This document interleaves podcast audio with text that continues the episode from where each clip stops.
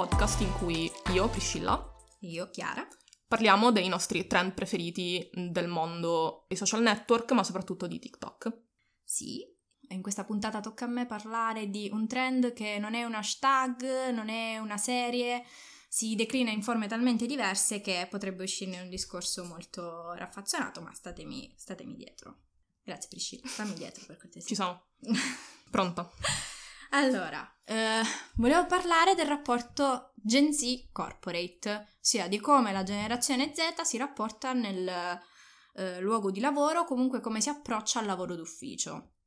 Questo è un argomento che richiede una riflessione a sé perché su TikTok eh, si vede spesso parlare di eh, condizioni di lavoro, eh, contestualizzazioni del modo in cui vengono parla- trattate le persone anche a contatto col pubblico, eh, che lavorano che fanno lavori a contatto col pubblico.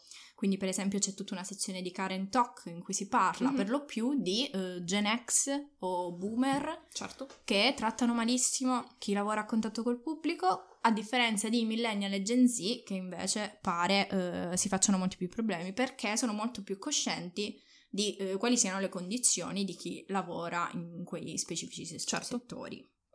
Quello che è interessante notare è che è nata tutta un- un'idea del, mm, del rapporto Gen Z corporate pe- da cui esce fuori eh, una nuova- un nuovo modo di vedere l'etica lavorativa. Mhm. Cioè noi siamo cresciuti nei, ehm, tra noi, noi millennial, abbiamo visto eh, anni 80, anni 90, ehm, sia nei media di cui abbiamo fruito, sia nei social network, quest'idea di lavoro che deve essere eh, il motivo per cui la tua vita ha senso, eh, la tua vita deve ruotare intorno al lavoro, intorno alla carriera, l'ambizione la- eh, lavorativa è la cosa più importante, per poi allo stesso tempo vedere rom-com o commedie romantiche in cui eh, la persona che si dedica al lavoro d'ufficio e basta, soprattutto se donna, non è realizzata, perché l'unico modo in cui è realizzata è quelli da standard di famiglia con fi- marito e figli. E una Porsche, per qualche motivo c'è sempre una Porsche. Allora, questo nuovo approccio si vede in, tante- in tanti modi. Intanto ci sono diversi hashtag separati, Gen Z, eh, hashtag corporate, in cui eh, si fa ironia sul modo in cui eh, i Gen Z che hanno cominciato a lavorare, un lavoro d'ufficio, salutano nelle mail. Mhm. E quindi see you later alligator, cioè in modo assolutamente che rifiuta il linguaggio formale richiesto dai lavori di ufficio, perché sei un team, ti conosci con i tuoi colleghi, quindi non ha senso rispondere con cordiali saluti. Ma poi spesso si tratta anche di lavori che hanno a che fare con la sfera internet, quindi Esatto. ho l'impressione che sia molto adatta questa decostruzione del linguaggio, comunque avvicinamento del linguaggio che passa da formale lavorativo a linguaggio su internet. Infatti la maggior Cioè, parte delle naturale. persone che fanno quest'ironia sono quelle che ricoprono ruoli lavorativi nati dieci anni fa. Cioè i Certo. social media manager parlano del modo in cui eh, si parlano come team, ma perché sono tutti giovani, ci sono anche video di capi che dicono quando assumi un team marketing di eh, solo Gen Z Mhm. e quindi salutano in quel modo informale. Quello che esce fuori è che eh, questa nuova generazione rifiuta eh, l'idea di vedere la propria vita come eh, unicamente dedicata al lavoro e alla carriera, ma ehm, per privilegiare un, un rapporto lavoro-vita più equilibrato in cui ci sia il tempo sia per lavorare ma anche per dedicarsi a se stessi, ai propri hobby, alla propria salute mentale e quindi, eh, e quindi non impazzire. No, sono molto contenta che questi ragazzi abbiano imparato da noi e che stiano cercando di non fare, di, di non replicare le, le Infatti, scelte secondo me, ma anche secondo degli studi, sti ragazzi, che poi ragazzi, cioè, io, io 93, tu 94. Cioè, siamo proprio a cavallo Sì. perché la Gen Z nasce- cioè, dovrebbe comprendere i ragazzi nati tra il 95 e il 2005, orientativamente. Quindi, questi hanno visto Gen X, Boomer e noi, Millennial, completamente in burnout per Sì. i nostri lavori d'ufficio hanno detto nope.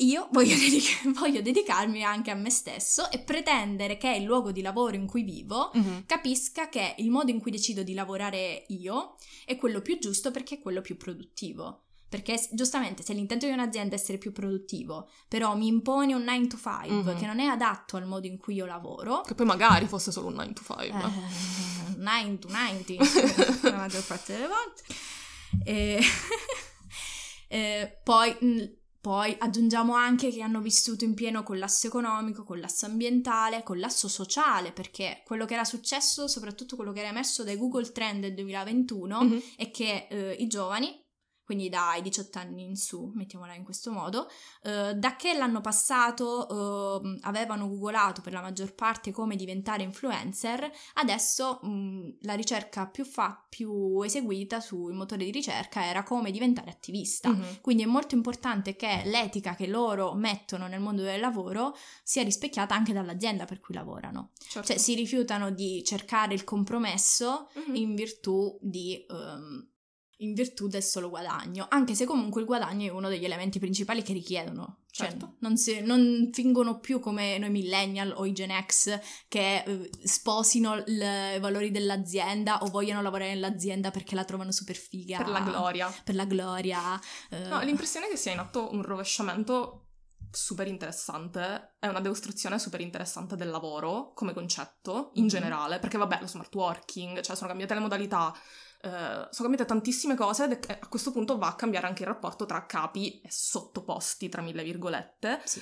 è mm, cioè, un- un- una sorta di rifiuto dell'autorità e anche di... mm, cioè il, il movimento cambia, cioè, mm, c'è un'inversione di tendenza totale, non è l'azienda che deve pretendere il sangue da te, ma sei tu che devi pretendere che l'azienda ti garantisca tutta una serie di benefit ideali e un trattamento equo e solo da allora tu vuoi andare a lavorare da, da loro. Ed è nuovo perché, cioè, io mi ricordo, vabbè, io lavoro da quattro anni mhm. e, e cerco lavoro da quattro anni incidentalmente.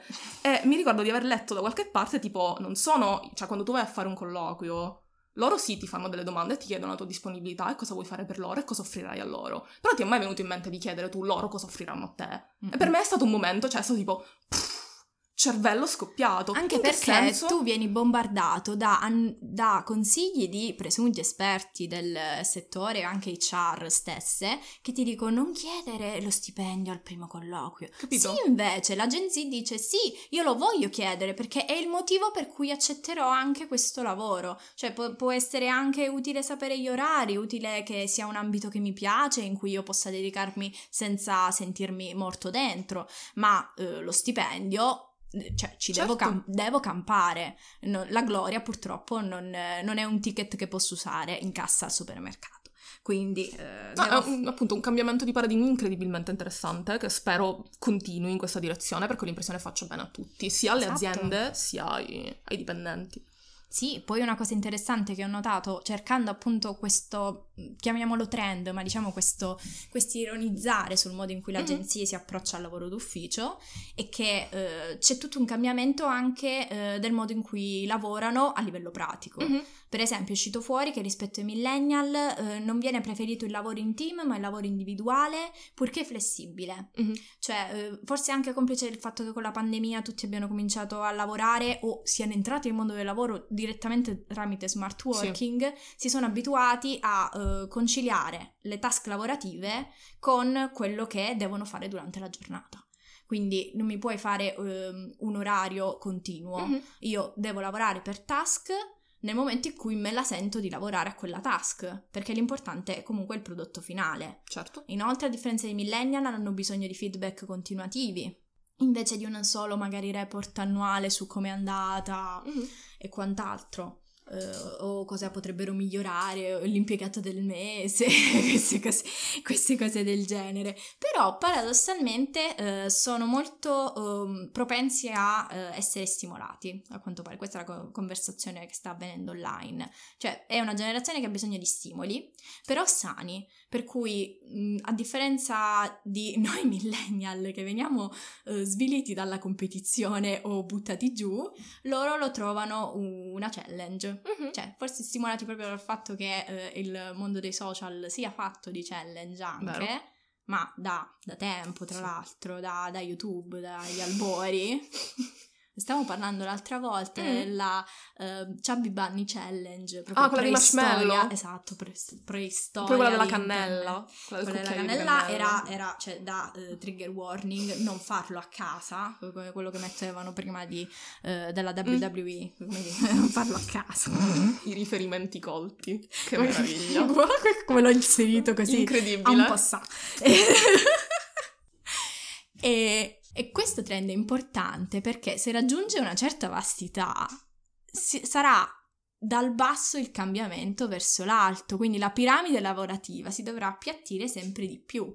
Mi parlavi infatti di una TikToker Sì, sì, esatto. Lei si chiama eh, Madeline Sì. Pendleton. ah, che ho visto un paio di, un paio di Sì, video. no, lei, sì. vabbè, se, se l'avete vista ve la ricordate perché è molto particolare, ha la frangetta azzurra, ha questo stile incredibilmente distintivo. E lei ha eh, E non aperto... diresti che è un'imprenditrice. È un'imprenditrice. standard. Lei ha aperto un, un brand di abbigliamento che si chiama Tunnel Vision. Mhm. Se Eh, Elisabetta Franchi vuole magari prendere appunti, sappiamo che ci ascolta. Eh, Eh, lei è recente, mentre stiamo registrando, è recente la polemica delle sue esternazioni, quindi...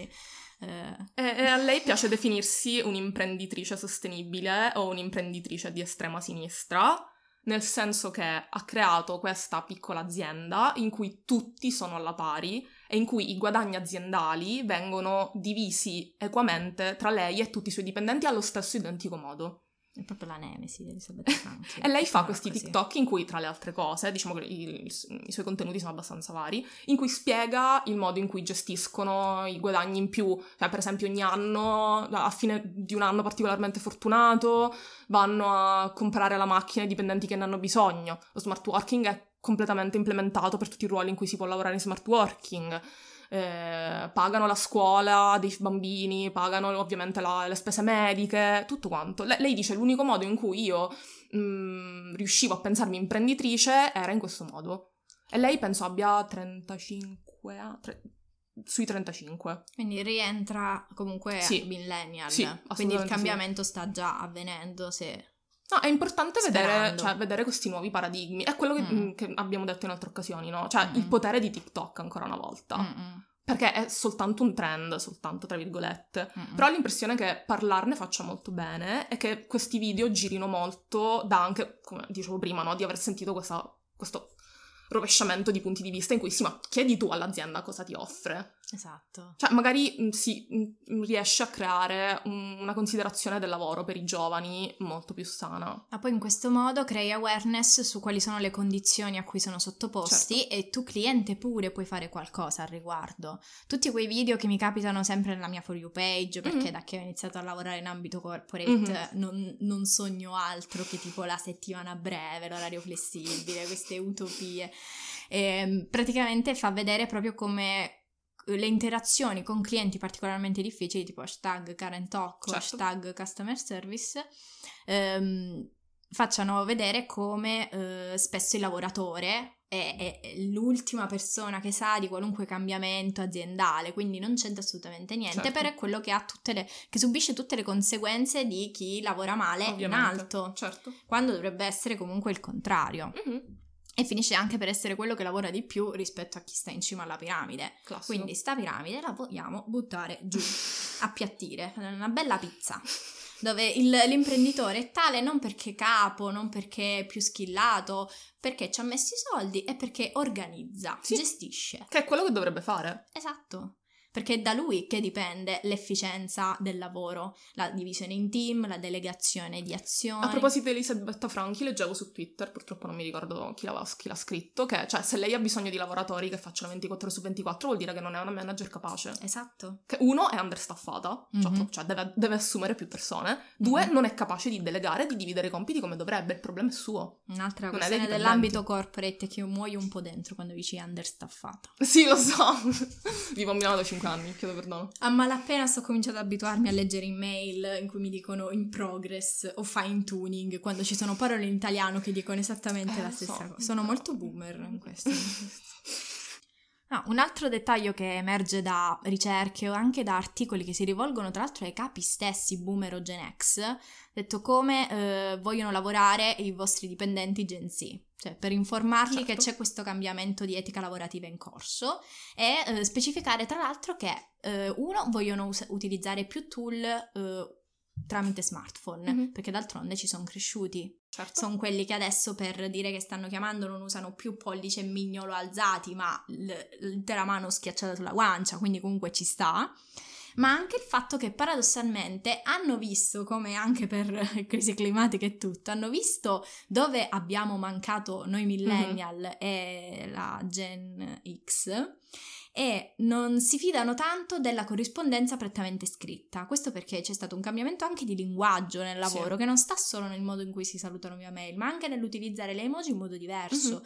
Eh, quindi sanno che eh, l'ambito scritto è estremamente fraintendibile e che non tutti sono in grado, per cui paradossalmente in ambito lavorativo preferiscono non il lavoro in team, però parlare in persona, di persona, in presenza con chi devono lavorare Mhm. per ottimizzare il flusso di lavoro. Che è una cosa che viene spesso sottovalutata, ma che dovrebbe essere anche un'altra di quelle che, mh, su cui i capi dovrebbero concentrarsi di più, Mhm. perché è da lì che viene anche l'efficienza di quello che viene fatto. Certo. Quindi, quindi rispetto ai millennial non hanno paura di fare telefonate perché sanno che a voce. Invidio molto questa cosa. Perché sanno che a voce eh, c'è meno rischio di essere fraintesi e c'è più possibilità di fare anche la stessa domanda più volte per essere assolutamente sicuri che Ma sia ha tutto il senso del mondo perché il linguaggio su internet è talmente... ever changing. Sì, ma cioè nel senso è tutto ormai è tutta quella quel filone di post su Tumblr e saltiamo a un terzo social proprio perché non tocchiamo l'erba. Sempre con la T, Sì. le tre T. Eh, tutta quella roba di mm, tipo ho dovuto spiegare a mia madre che l'emoji della bara vuol dire che sto morendo da ridere, non che è morto qualcuno. Cioè nel senso il- Io ho dovuto spiegare a mia madre che quando scrivo sto male e per le Capito? risate Cioè, non tra- mi deve chiedere cos'hai. cioè, il tesoro, cos'hai? è a diversi strati di distanza dalla realtà ormai. Sì. Cioè è super ellittico. Sì. Quindi cioè, tu sei abituato a comunicare in quel modo. Mhm. Sul, sul lavoro è un macello. Cioè, Io come glielo visto- spieghi al tuo capo eh, boomer che la bara non vuol dire che stiamo... Cioè, quindi ha tutto il senso Esatto. del mondo che questa cosa avvenga di persona e che poi però i saluti delle email siano incredibilmente quirky e stupidi e informali e divertenti e... Sì, perché eh, l'azienda non deve essere descritta una famiglia, nel senso che può, tra virgolette, approfittarsi di te, Mhm. forza lavoro, eh, per chiamarti fuori dall'orario lavorativo e per pretendere da te una lealtà che va, eh, che coinvolge l'intera tua sfera Sì. vitale.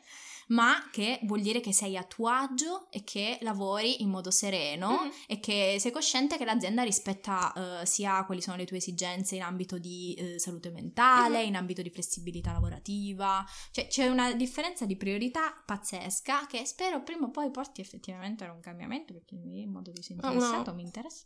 Eh, Cioè, ho l'impressione sia un più sano... Una più sana divisione lavoro-vita privata. Cioè, nel senso, a me, cioè, a me piace molto lavorare, sono una professionista del mio campo, però ci sono dei limiti molto precisi. Io devo stare bene sul lavoro, devo stare bene fuori, Mhm. devo riuscire a interfacciarmi con i miei colleghi nella maniera più naturale possibile perché porta un lavoro fatto in maniera migliore. Mhm. Però non mi puoi scrivere su WhatsApp alle 10 e mezza perché non si fa e mi licenzio. No, una cosa Sì, che mi hanno detto le mie amiche in un episodio di burnout che ho avuto è Mhm. che a prescindere, anche se sei medico, tra virgolette, eh, non salvi vite. Nel senso, anche se lavori in ambito medico, Mhm. se hai un problema tu che ti impedisce di lavorare al 100%, Certo. non salvi vite, nel senso niente è più importante di come stai bene tu, perché Mhm. se stai bene lavori bene. Quindi devi contestualizzare quello che, quello che ti viene dato al lavoro. Non c'è nessuna emergenza, per quanto sembri apocalittica Sì. nel microcosmo dell'ufficio, Mhm. che giustifica il lavorare fuori orario. Cioè, Qualunque cosa può essere rimandata la mattina dopo, non c'è niente di così urgente che possa costringerti a lavorare fuori orario o essere reperibile 24 ore su 24, anche perché eh, se non vieni ade- pagato per fare que- quel tipo di orari, non è giusto che tu lavori per quello. Certo. Sembra ovvio, ma non lo è. Sì, infatti Cioè, è certo, una roba di, ta- sì, di talmente esatto. buonsenso, però è talmente lontana dalla realtà Ma io lavorativa spero che ci, che ci ascolti dica, ah sì, ecco, e ora guardate dove lavorate e ditemi se si rispecchia quella cosa, questa cosa. Perché secondo me no. No. E secondo me se provate a dirlo sembrate pigri. Eh no, perché il rischio poi è quello, no? Perché ci hanno inculcato talmente tanto questa cosa del dare il sangue, Mhm. che poi se cerchi di farti rispettare sei un- una svogliata del cazzo che non vuole lavorare, che non è disposta a fare i sacrifici necessari per farcela. E invece semplicemente vieni pagata per fare quello e quindi devi fare quello. Non salvi vite, quindi non devi eh, rimetterci in salute mentale o fisica Mhm, per farlo. Certo. E mm, cioè, non devi provare niente a nessuno perché ti hanno assunto. Sì, Quindi ma, lo cioè, sanno cosa puoi dare. Io ho bisogno del lavoro, ma l'azienda ha bisogno del... Cioè, nel senso, io ho bisogno di loro, ma di più Mm-mm. loro hanno bisogno di me. Sì. Poi sei sostituibile, Ma anche Certo, loro sono sostituti. ma anche sostituibili, loro, però. esatto. Eh, non ci metto niente ad andare su LinkedIn a vedere Zero un po' quali sono le posizioni aperte, così come loro non ci mettono niente a trovare un altro eh, contratto determinato, stagista che sia disposto a stare ai loro ritmi. Però se poi quelle stesse persone cambiano o si licenziano dopo poco, io due domande me le farei. Certo. Anche perché ci- è ovvio che chi lavora più a lungo dentro un'azienda e ben conosce i meccanismi è più, ehm, è più propenso a fare un buon lavoro, perché non è una, una personalità nuova che deve abituarsi Certo. e avere un periodo di rodaggio. Quindi, Amen. amen. Se i miei capi mi stanno ascoltando, va- no, n- non credo in niente di quello che ho appena detto. Grazie per averci ascoltato. Alla prossima. Ciao. Uscita a toccare l'erba.